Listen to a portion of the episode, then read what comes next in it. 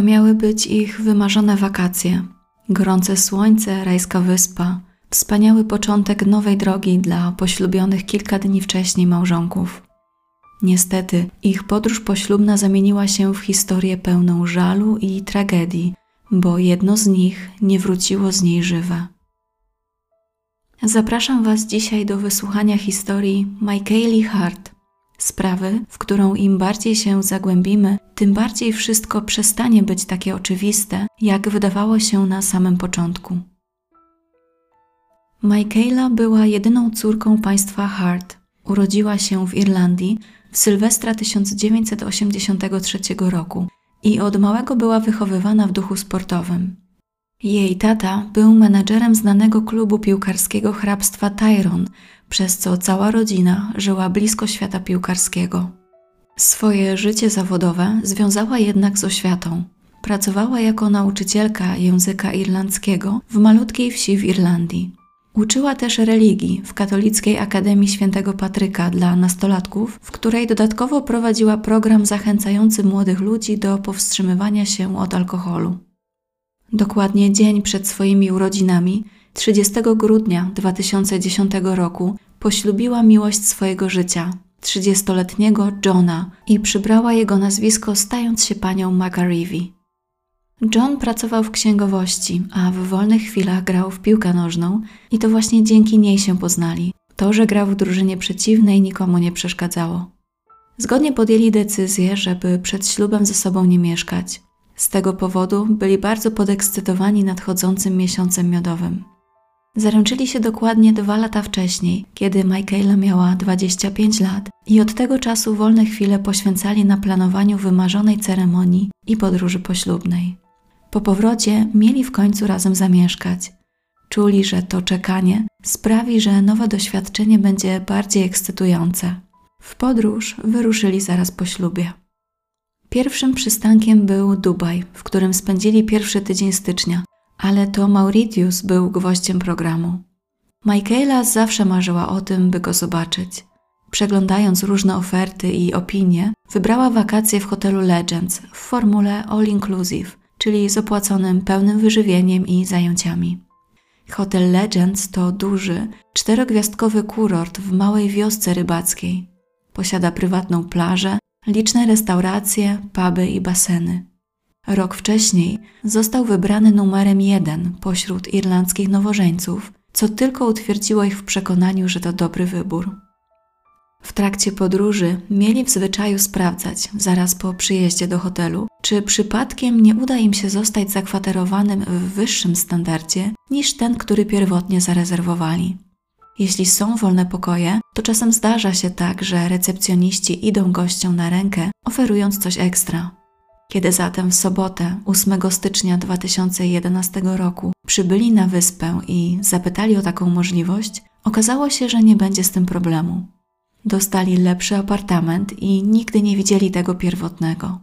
Otrzymali dwie karty magnetyczne, służące jako klucze do pokoju 1025 i poszli się rozpakować.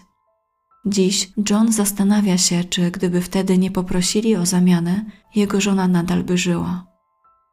Dwa dni później, 10 stycznia, nowożeńcy już w pełni cieszyli się urokiem luksusowego kompleksu. John rozpoczął dzień od lekcji gry w golfa, podczas gdy Michaela wybrała opalanie i relaks z dobrą książką. Potem poszli popływać w basenie przez mniej więcej godzinę, aż w końcu zgłodnieli. Zbliżała się pora obiadowa, a basen był usytuowany tuż przy restauracji, która umożliwiała złożenie zamówienia bez wychodzenia z wody. Zawołali kelnera i zamówili posiłki. Kiedy 15 minut później ich zamówienie było już gotowe, wyszli na brzeg, szybko się osuszyli i zasiedli do stolika na świeżym powietrzu. Michaela miała w zwyczaju po każdym posiłku pić herbatę i jeść coś słodkiego.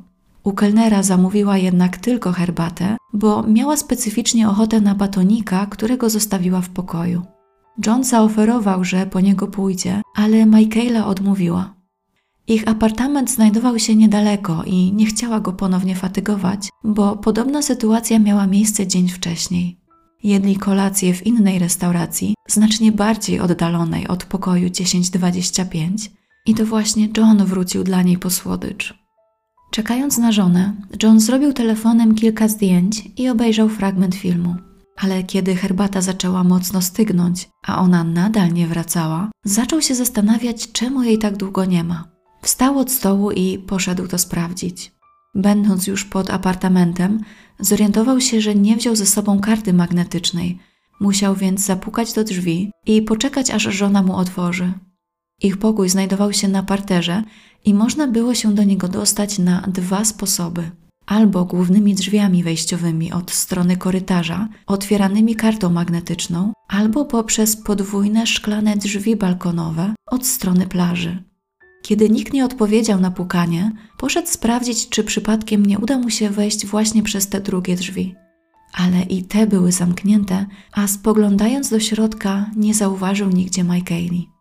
Wrócił nad basen, gdzie zostawił swoją torbę i zaczął szukać w niej karty. Nigdzie jej jednak nie było. Nie mając za bardzo innego wyjścia, poszedł na recepcję hotelu poprosić o duplikat.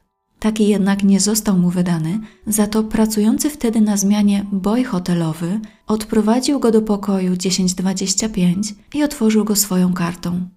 To właśnie wtedy rozpoczął się najgorszy koszmar Johna. Michaela leżała w wannie do połowy zanurzona w wodzie, która ciągle lała się do środka. Na ratunek było już jednak za późno. Jej usta były sine, ciało zimne, a w oczy rzucały się liczne zadrapania, otarcia i siniaki, zwłaszcza na szyi. Późniejsze badania wykażą, że sprawca udusił Michaelę gołymi rękoma, przyciskając równocześnie swoim przedramieniem jej obojczyk, a siła nacisku była na tyle duża, że złamał jej kość. Lekarz oszacował, że wszystko trwało około dwóch minut. Materiał spod jej paznokci wskazywał też, że nie poddała się łatwo. Kiedy było już po wszystkim, wrzucono ją do wanny i odkręcono wodę, licząc na to, że w ten sposób zmyją się istotne ślady. Jak to zwykle bywa w tego typu sprawach, pierwszym podejrzanym jest mąż. Nie inaczej było i tym razem. Zgodnie z relacją Johna, został on skuty kajdankami i wywieziony jeepem z hotelu do jakiegoś opuszczonego budynku. Tam policjanci zdjęli mu koszulę i uważnie przyglądali się, czy na jego ciele są jakieś ślady walki, na przykład świeże zadrapania czy siniaki. Następnie zostawili go tam samego na około 5 godzin. Ostatecznie po złożeniu wyjaśnień został wykluczony z kręgu podejrzanych i odwieziony z powrotem do hotelu, gdzie przez całą noc czuwała przy nim pielęgniarka. Pogrzeb Michaeli odbył się równo tydzień po jej śmierci, w poniedziałek 17 stycznia 2011 roku. Na lotnisku w Belfaście czekało wiele osób, w tym jej rodzina i przyjaciele, kiedy w końcu w porze lunchu samolot z jej trumną wylądował na terenie Irlandii. Tym samym lotem wrócił też do domu John. Na trasie przejazdu z lotniska ustawiły się tłumy żałobników, którzy chcieli towarzyszyć jej w ostatniej drodze do domu. Tajemnicza śmierć młodej nauczycielki i żony, która nigdy nie miała czasu nacieszyć się swoim szczęściem, została bardzo nagłośniona, w szczególności w Irlandii, i wszyscy domagali się ujęcia sprawców. Nie bez znaczenia był też fakt, że była córką menedżera bardzo znanego tam klubu piłkarskiego. Zresztą sprawą zainteresowały się również inne zagraniczne media – między innymi przez to, że był to pierwszy przypadek zabójstwa turysty na Mauritiusie. Dlatego też na tradycyjnej irlandzkiej stypie, oprócz najbliższych Michaeli, pojawił się również kardynał, wielu ministrów, a także ważni przedstawiciele świata sportu. Jej pogrzeb miał miejsce w tym samym kościele, w którym wyszła za mąż niecałe trzy tygodnie wcześniej. Zgromadził tysiące żałobników, którzy chcieli wyrazić swoje wsparcie oraz złożyć kondolencje rodzinie. W międzyczasie praktycznie natychmiast po zbrodni maurytyjska policja powołała specjalny zespół oddelegowany do zajęcia się sprawą Michaeli McAreevy. Powstał on w ramach Major Crime Investigation Team, czyli zespołu najbardziej doświadczonych detektywów w kraju.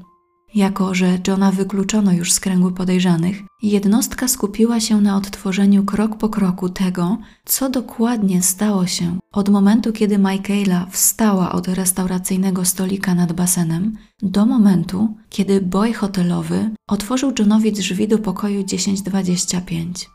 musieli rozwikłać zagadkę owianych tajemnicą 46 minut od godziny 14.40 do 15.26 i zrobili to wszystko w ciągu jednej doby. Prześledźmy zatem, co ustalono. Kierownik hotelowej restauracji, w której młode małżeństwo jadło lunch, potwierdził, że Michaela zamówiła herbatę o godzinie 14.40.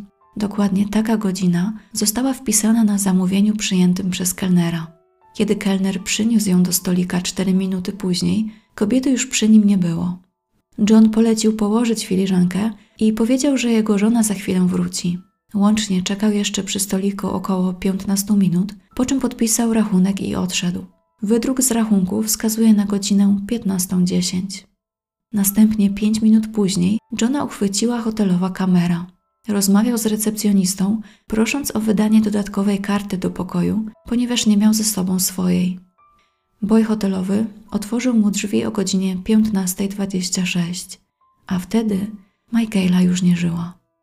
Policja ustaliła, że kobieta musiała wejść do pokoju o godzinie 14.44, czyli jakieś 4 minuty po zamówieniu herbaty w restauracji. Taką godzinę wskazuje odczyt pamięci zamontowany w drzwiach, który odnotował użycie jej karty wejściowej. Było jednak coś, co bardzo zaniepokoiło śledczych. Dwie minuty wcześniej do pokoju wszedł ktoś jeszcze. Użył do tego celu ogólnej karty magnetycznej, nie przypisanej do nikogo konkretnego, a do zespołu sprzątającego jako całości. Była ona czymś na wzór klucza master, czyli za jej pomocą można było otworzyć wiele drzwi w hotelu. Dlatego też, co do zasady, powinna być przechowywana w zamykanym pokoju ochrony, do której tylko ich pracownicy mieli dostęp i tylko oni mogli je wydawać osobom upoważnionym. W przypadku tej konkretnej karty zauważono, że zastąpiono ją atrapą, a prawdziwa zniknęła. Swoją drogą nigdy jej nie odnaleziono. Śledczy ustalili, że na terenie hotelu musiała działać szajka przestępcza, okradająca gości podczas ich nieobecności w swoich pokojach.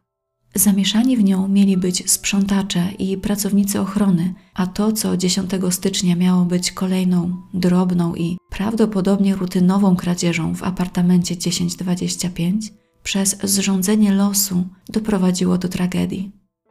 Państwo Magarivi mieli nadal przebywać w restauracji, ale niespodziewanie do pokoju wróciła Michaela, czym zaskoczyła dopiero co przybyłych złodziei. Spanikowani odebrali jej życie, by nie zostali zdemaskowani w trakcie kradzieży.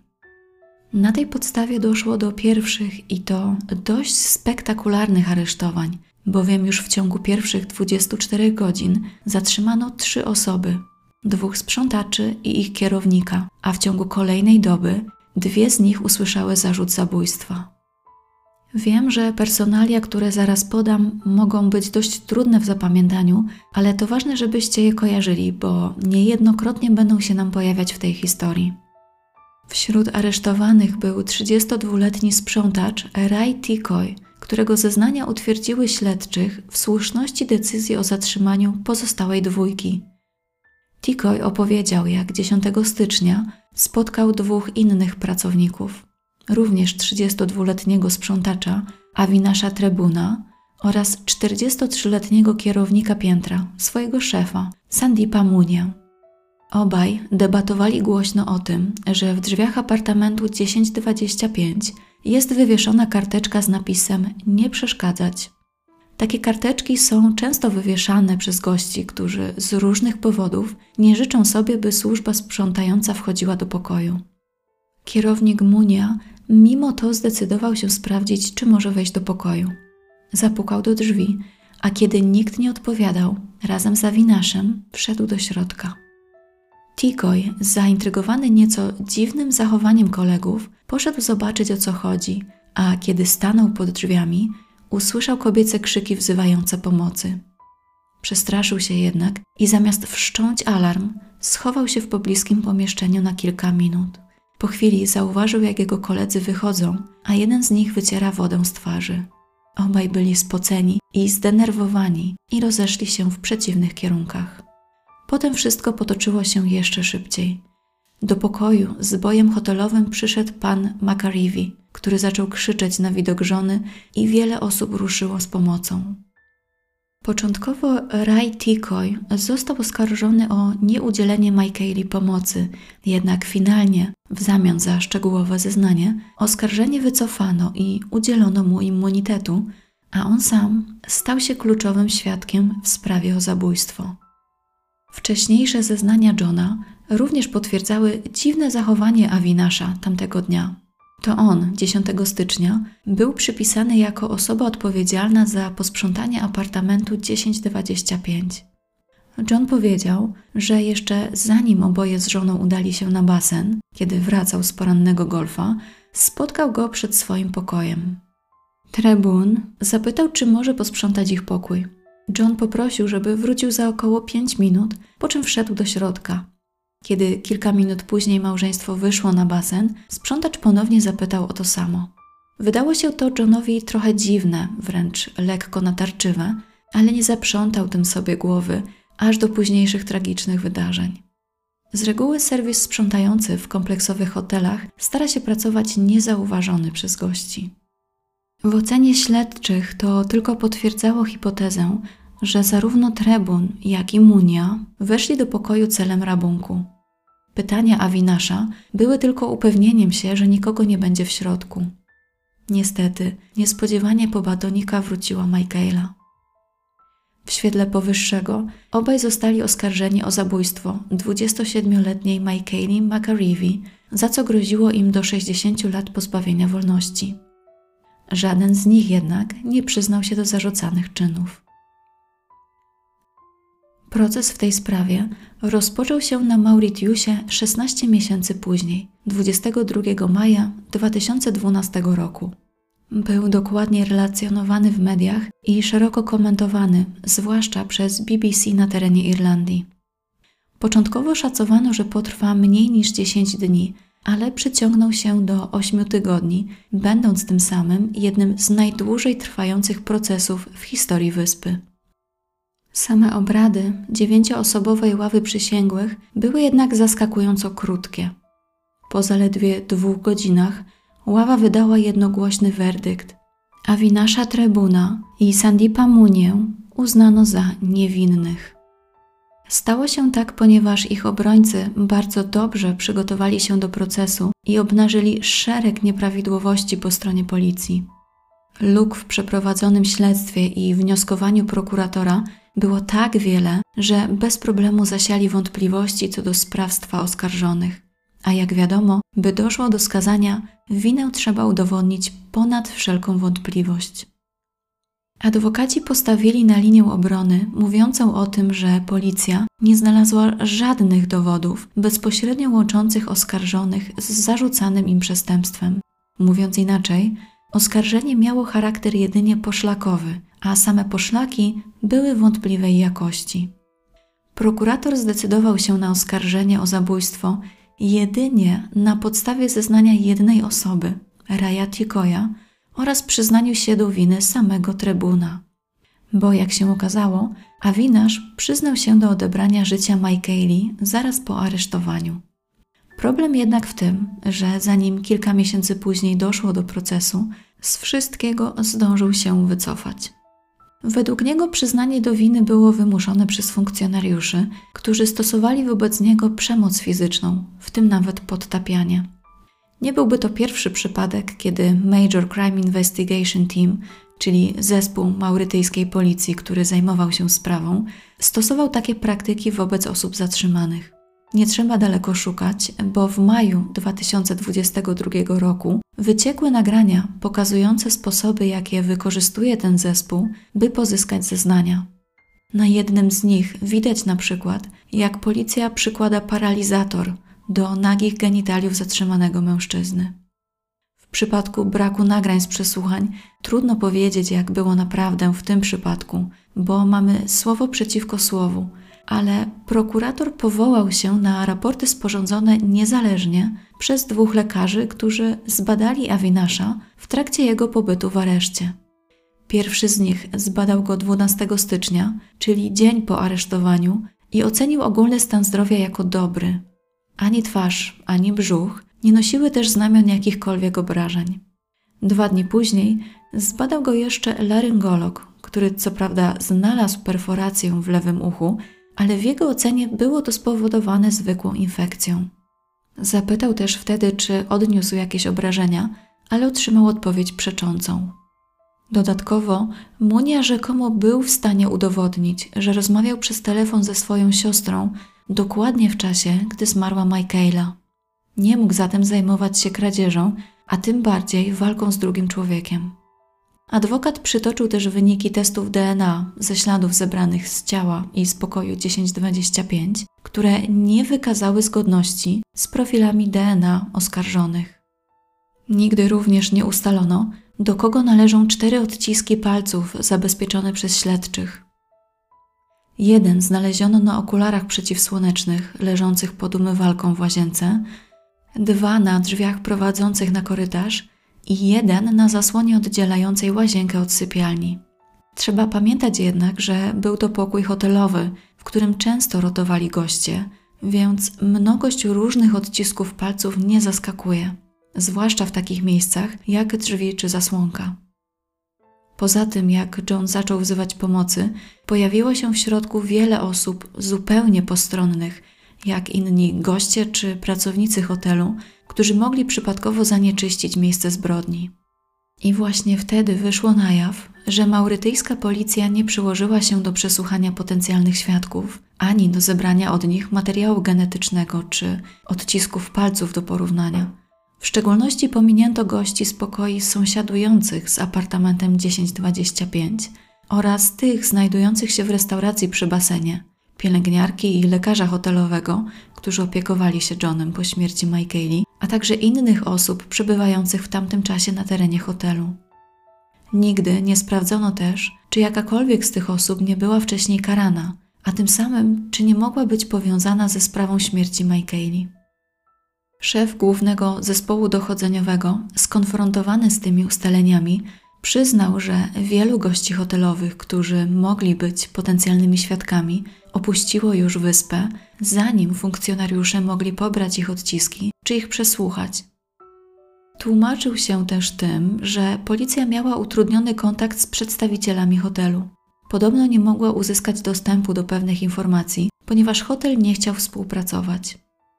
Jednak nawet gdyby udało się prawidłowo i kompletnie wykonać te czynności, to i tak pewnie łatwo byłoby je zakwestionować, ponieważ okazało się, że nikt nie zadbał o ewentualne zabezpieczenie miejsca zbrodni. Wiele osób wchodziło i wychodziło z apartamentu 1025 przez nikogo niepilnowanych i nieewidencjonowanych. Niektórzy chcieli po prostu zobaczyć, co się stało, a inni pocieszyć Johna albo jakoś mu pomóc, co mogło doprowadzić do utraty albo zanieczyszczenia istotnych dowodów.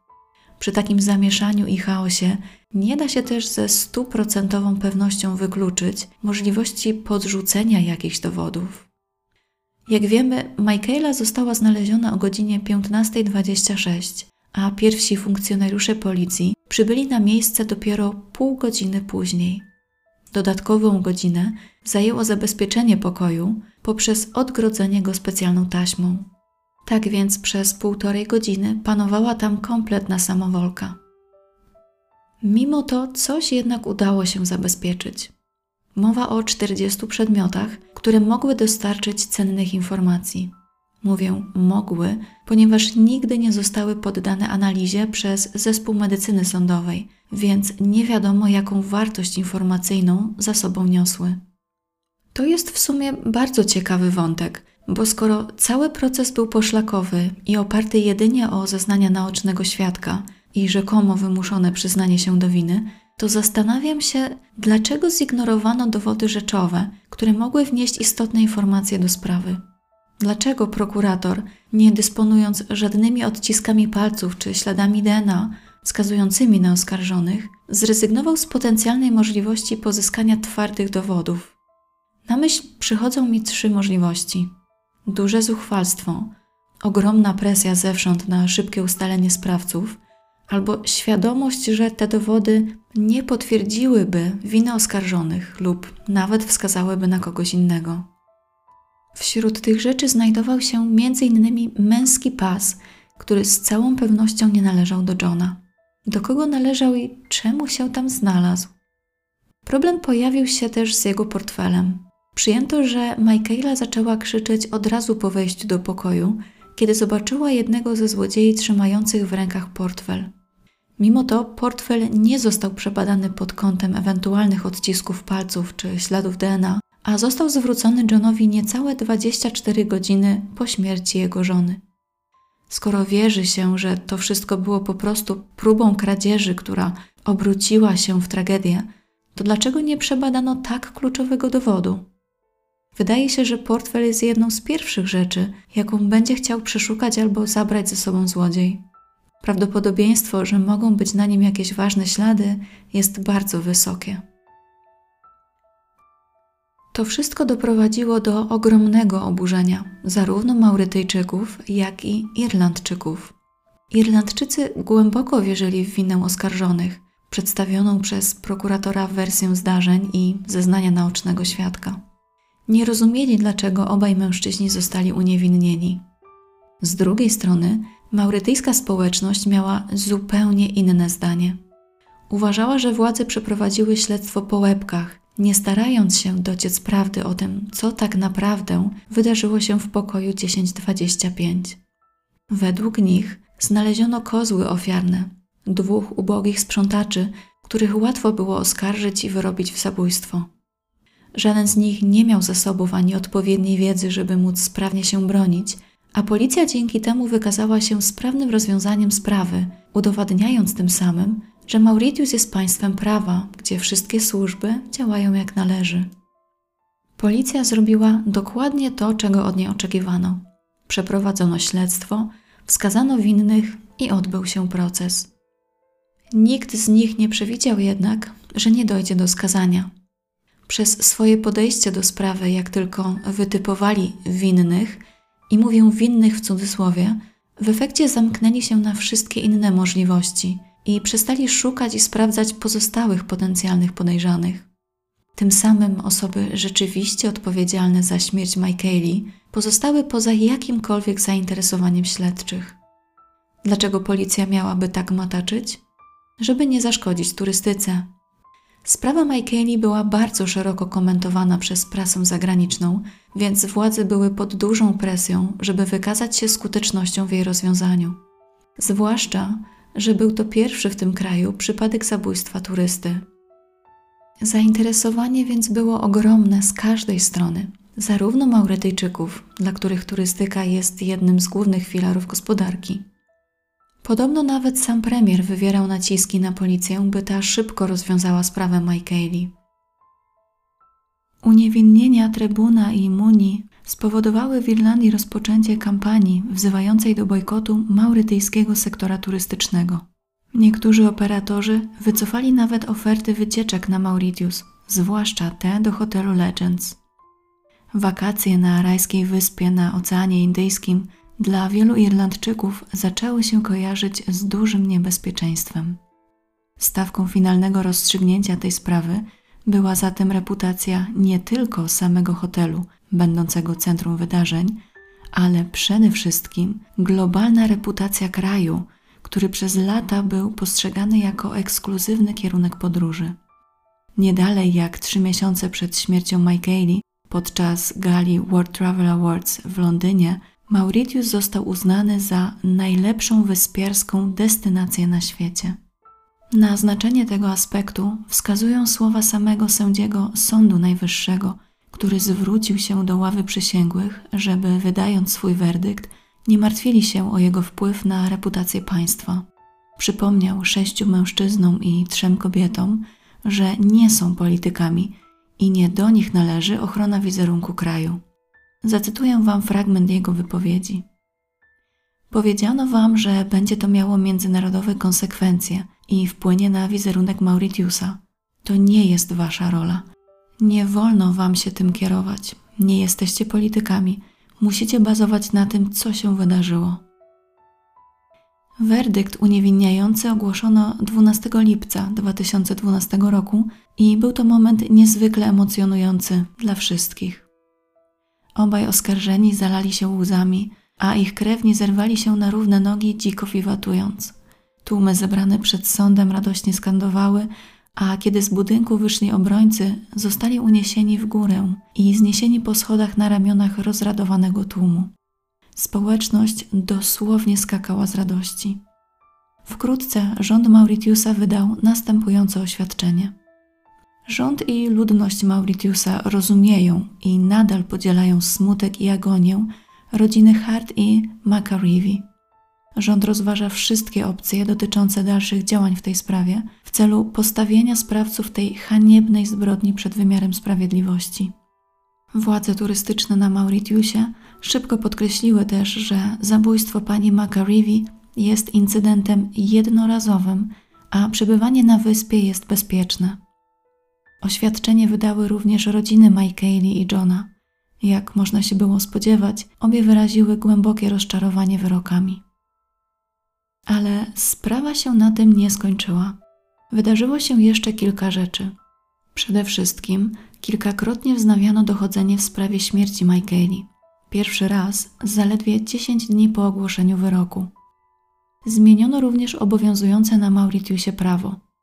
Dotychczas stanowiło, że osoba wcześniej prawomocnie uniewinniona nie może być ponownie sądzona za to samo przestępstwo. Nie miały znaczenia żadne okoliczności. Teraz natomiast możliwe jest ponowne oskarżenie i przeprowadzenie postępowania sądowego, jeśli w sprawie pojawią się nowe dowody. Dlatego też rodzina Michaeli razem z Johnem w kwietniu 2017 roku zaoferowała nagrodę w wysokości 2 milionów rupii maurytyjskich za jakiekolwiek informacje dotyczące tragicznych wydarzeń z hotelu Legends. Kwota ta stanowiła wtedy prawie dwukrotność średniej rocznej pensji na wyspie i choć rzadko się zdarza, żeby na Mauritiusie wykorzystywano takie nagrody, to liczono, że pozwoli ona przełamać trwający już 7 lat impas.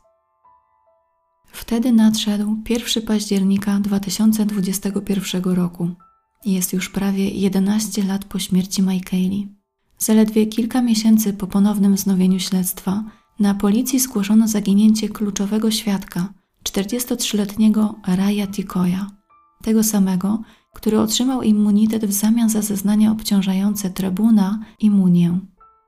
Zaledwie dwa dni później media obiegła informacja, że ciało Raja znaleziono na opuszczonej działce niedaleko jego domu, niecałe 10 kilometrów od hotelu Legends. Tuż obok znajdował się jego rower. Pierwsze oględziny pozwoliły przypuszczać, że mężczyzna powiesił się na drzewie. Śledczy jednak nie wykluczyli jednoznacznie działania osób trzecich, więc rozpoczęli dochodzenie, by ustalić, co dokładnie się wydarzyło. Sam fakt, że Tikoy był kluczowym świadkiem w nierozwiązanej do tej pory sprawie zabójstwa, pozwalał przypuszczać, że ktoś mógł pomóc mu przedostać się na tamten świat. Wiele osób nie wierzyło w zeznania Tikoya. W szczególności wątpliwości wzbudzają zeznania innego pracownika hotelu, boja hotelowego, który poszedł z Johnem do jego pokoju i otworzył mu drzwi. On jako jedyny ze wszystkich zeznał, że drzwi balkonowe prowadzące na plażę były wtedy otwarte, a skoro tak, to ewentualni sprawcy mogli wykorzystać je jako drogę ucieczki. Chwilę wcześniej bowiem były zamknięte, inaczej przecież John nie fatygowałby się na recepcję i po prostu wszedłby przez nie do środka. Ktoś musiał je otworzyć od wewnątrz w ciągu tych kilku minut, jak nie było go w pobliżu.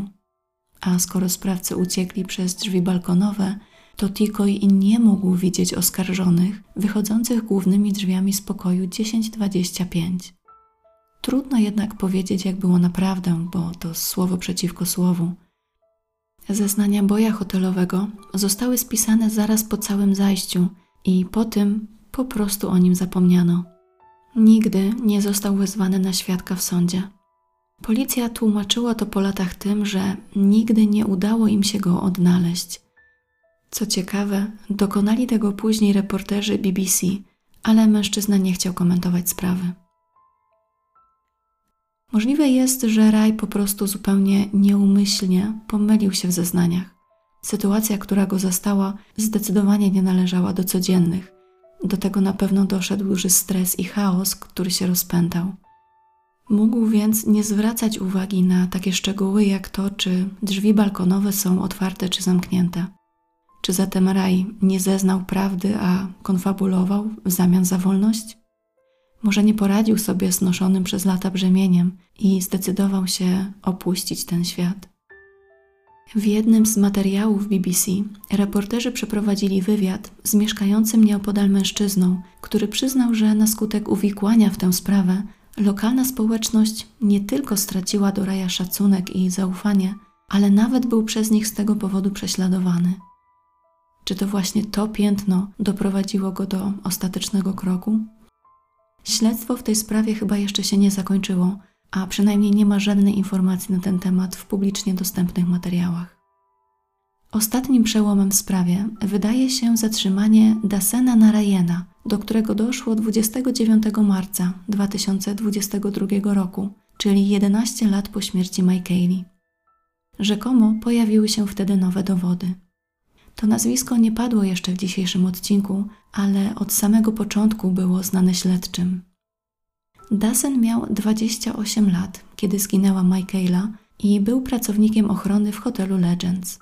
Według śledczych był jedną z osób z szajki złodziei okradających w tamtym czasie pokoje gości. W tydzień po tragicznych wydarzeniach został nawet aresztowany i postawiono mu zarzut brania udziału w złodziejskim spisku. Ale to nie jedyne, co łączy go ze sprawą Michaeli. Są tutaj jeszcze przynajmniej dwa aspekty. Po pierwsze, pamiętacie jak mówiłam Wam, że przeprowadzone w trakcie śledztwa badania DNA zabezpieczonych śladów nie wykazały powiązania z Trebunem i Munią? Otóż nie powiedziałam Wam wtedy, że te same badania wykazały zgodność z kimś innym, z Dasenem Narajenem. Jego materiał genetyczny został znaleziony na ręczniku pochodzącym z apartamentu 1025. Policja przyjęła jednak wtedy jego wyjaśnienia i nie skupiła na nim większej uwagi. Otóż, kiedy John po odnalezieniu Michaeli zaczął wołać o pomoc, Narayan, który właśnie był na obchodzie tuż obok, usłyszał go i pospieszył z pomocą. Wszedł do pokoju i kiedy zobaczył, co się dzieje, nie myśląc o konsekwencjach, po prostu chwycił jeden z ręczników i podał go Johnowi, aby ułożył go pod głową żony.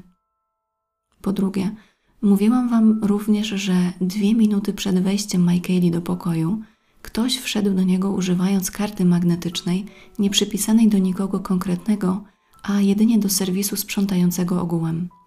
Karta ta jednak nie powinna być użyta, bo miała znajdować się w zamkniętym pokoju ochrony. W jej miejscu ktoś umieścił jednak atrapę. I to właśnie na tej atrapie również znaleziono ślady DNA Dasena Narayena.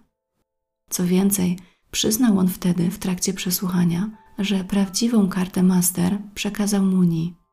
Później te zeznania odwołał, zasłaniając się tym, że były wymuszone przez policję. I choć trudno w to uwierzyć, Dasen Narayen nie został wezwany na świadka w trakcie procesu Trebuna i Muni. Michaela cieszyła się małżeństwem jedynie 12 dni, zanim ktoś zdecydował, że zakończy jej życie. W tym roku minęło już 12 lat od jej śmierci i nikt nie poniósł za to odpowiedzialności. John zdążył już ponownie się ożenić i nawet zostać tatą, jednak nadal nie spoczywa na laurach i stara się doprowadzić sprawę do końca, by sprawiedliwości stało się zadość. Prokurator generalny na Mauritiusie również podkreśla, że władze na wyspie nie poddają się, a śledztwo ciągle trwa. I wszystko wskazuje na to, że obraca się ono ciągle wokół tych samych postaci.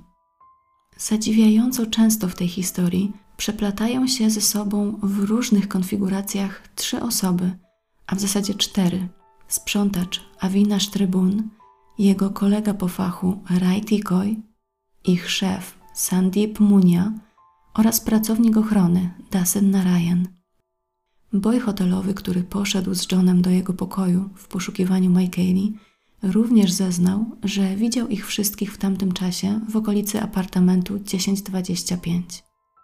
Może to czysty zbieg okoliczności, ale przyznacie chyba, że dość niezwykły. Prawdą jest maksyma, że najczęściej popełniamy błędy wtedy, kiedy zbyt szybko chcemy wymierzyć sprawiedliwość.